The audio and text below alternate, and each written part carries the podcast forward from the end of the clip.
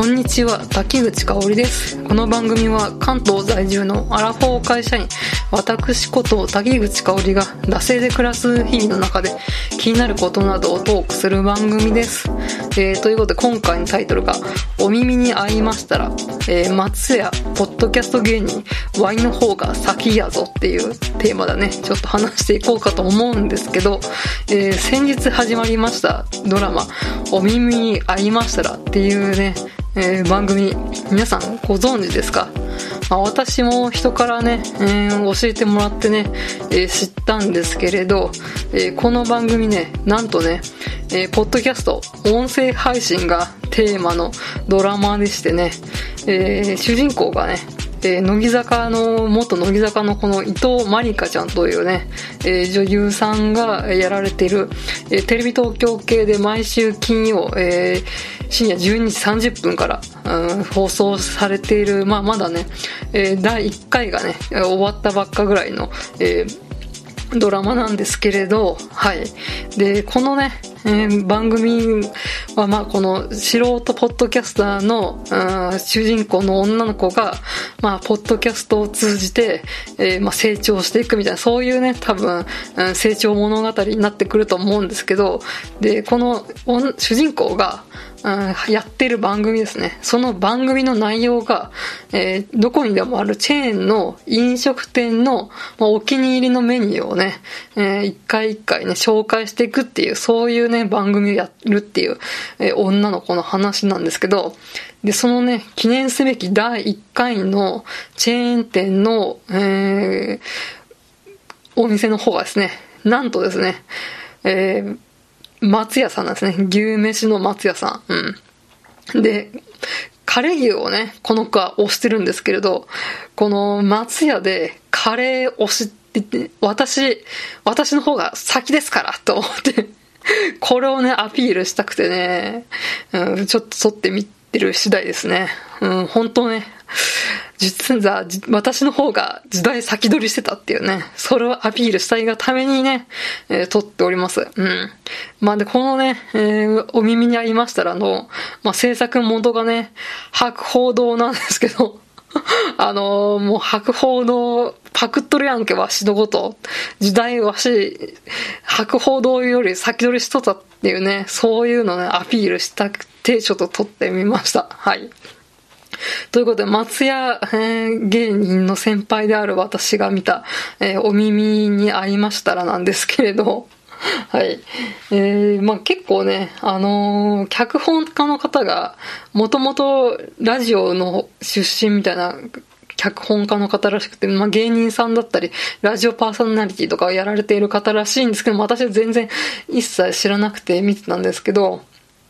で、この、えー、主人公をもう概念的に応援するレジェンド、えー、ラジオパーソナリティみたいな感じで、まあ、多分毎回毎回出てくると思うんですけど、なんか大物、うん、ラジオパーソナリティみたいな。で、今回その第1回が吉田照美さんだったんですけど、えー、ここの吉田照美さんが、なんかこう、好きな気持ちを外に、えー、出さないと、その気持ちが消えてなくなっちゃうみたいなことを、うん、話していて、で、なんかこれって、うん、まあ、音声配信に限らず、なんか、まあ、同人作家だったり、まあ、YouTuber だったり、えー、コスプレイヤーだったり、まあ、小説、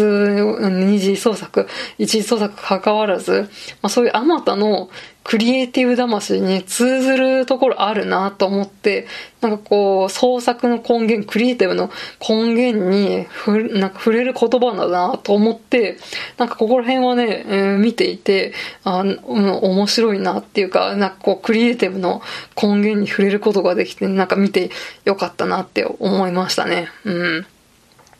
で、あと個人的にね、ASMR の魅力がよく分かってなかったんで、まあ、この松屋のね、カレー牛を主人公の女の子は食べるんですけど、まあ、咀嚼音が入るんですよ。で、まあ、私あんまこう ASMR のね、魅力が分かんないので、なんかあんまり咀嚼音、あんまりなくてもいいな、みたいな感じでは思っちゃったんですけど、多分、まあ時代的に ASMR の需要って結構あるので、まあそういった要素も、うん、入れたくて、で、えー、だからまあそう咀嚼音的なのも入ってるんだろうなと思ったんですけど、まあ個人的には私は咀嚼音ない方がいいなと思いましたけど、多分これも、まあ老害的な考え方なんだろうなと思って、えー、今喋っておりますね。うん。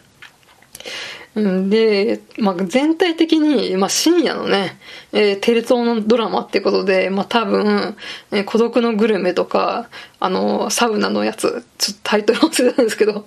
サウナのやつとか、まあ、そういったね、割とサブカル寄りとか、うん、に近い、えー、ね、番組構成だと思うんですけど、うん、で、まあ、セットとかもね、結構あの、主人公の女の子が一人暮らししてるアパートとかもね、まあ、それこそ花旅はみたいな恋をしたの、最初の菅田将暉が一人暮らししてた部屋みたいな感じで、なんかコンパクトだけど自分の、うん、好きなものになんかこう満ち溢れてるみたいな、え、そういうところは結構ね、伝わってきていいなとは思ったんですけど、なんか会社がなんか漬物、メーカーに勤務する、まあ OL っていうことで、まあ漬物メーカーなんですけど、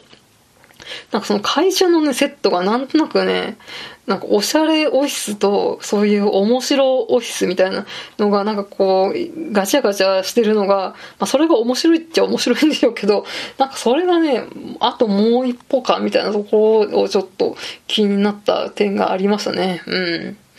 で、まあなんかこの割とあの、このお耳に合いましたらを、まあ、ツイッターとかで検索すると、まあ、この飯トレ、飯テロ的なね、うん、部分は、まあ結構みんな食いついて、ああ、なんか松屋のカレー牛食べたいみたいな感じでみんな言ってたんで、そういうなんかグルメドラマとしての、えー、クオリティみたいなところは結構高いのかなと思いました。うん。で、私もね、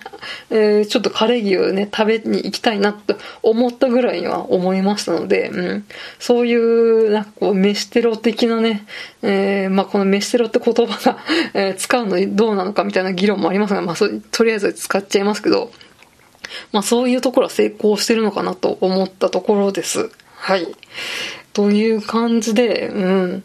まあ、まあ、第1回なので、まあ、こんな感じで、まあ、ざっくり、えー、話したんですけれど、うん、まあ、あとは、え、ー、と、このね、まあ、主人公の乃木坂の子は私もともと知らなかったんですけど、あの、主人公の同僚の、うん、女友達ですね。えー、井桁弘恵さんっていう方が、えー、やられてるんですけれど、あの、割とこう、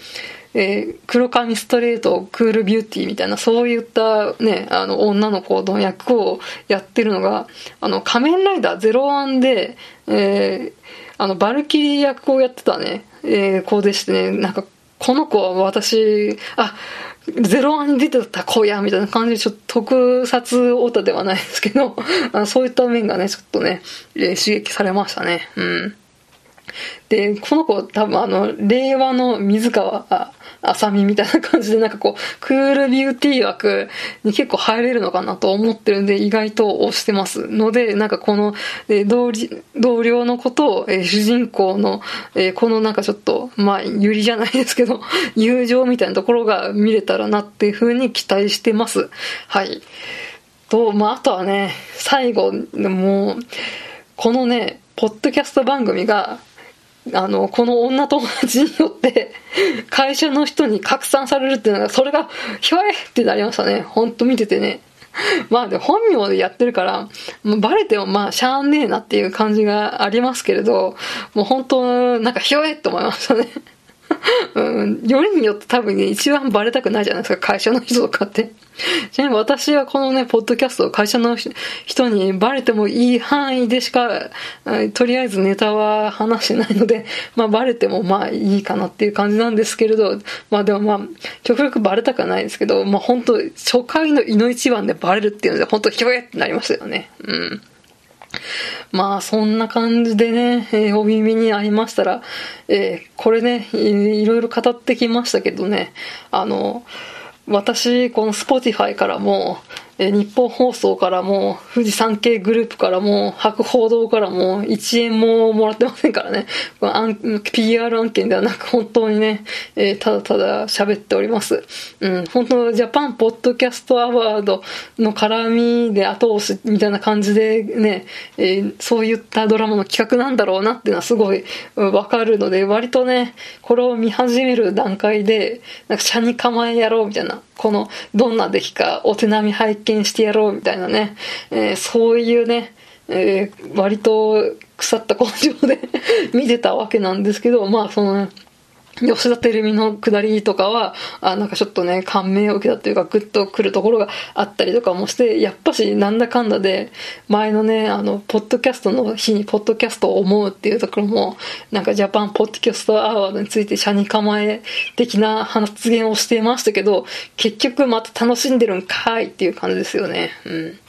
まあそんなわけですね。私は、えー、松屋芸人の先輩として、このね、えー、お耳に合いましたら、とりあえず、うん、まあよくオタクはね、第3回まではね、見てジャッジしろって言いますんで、まあとりあえず2回、3回までぐらいは、えー、ちゃんと見たいと思います。はい。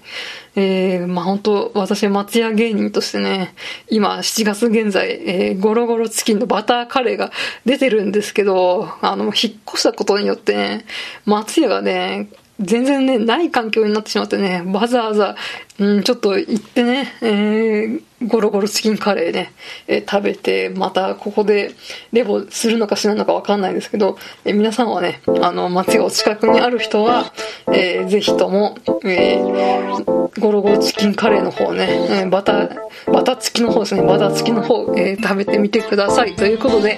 はい、以上、お耳に合いましたら、ということで、えー、次回もよろしくお願いいたします。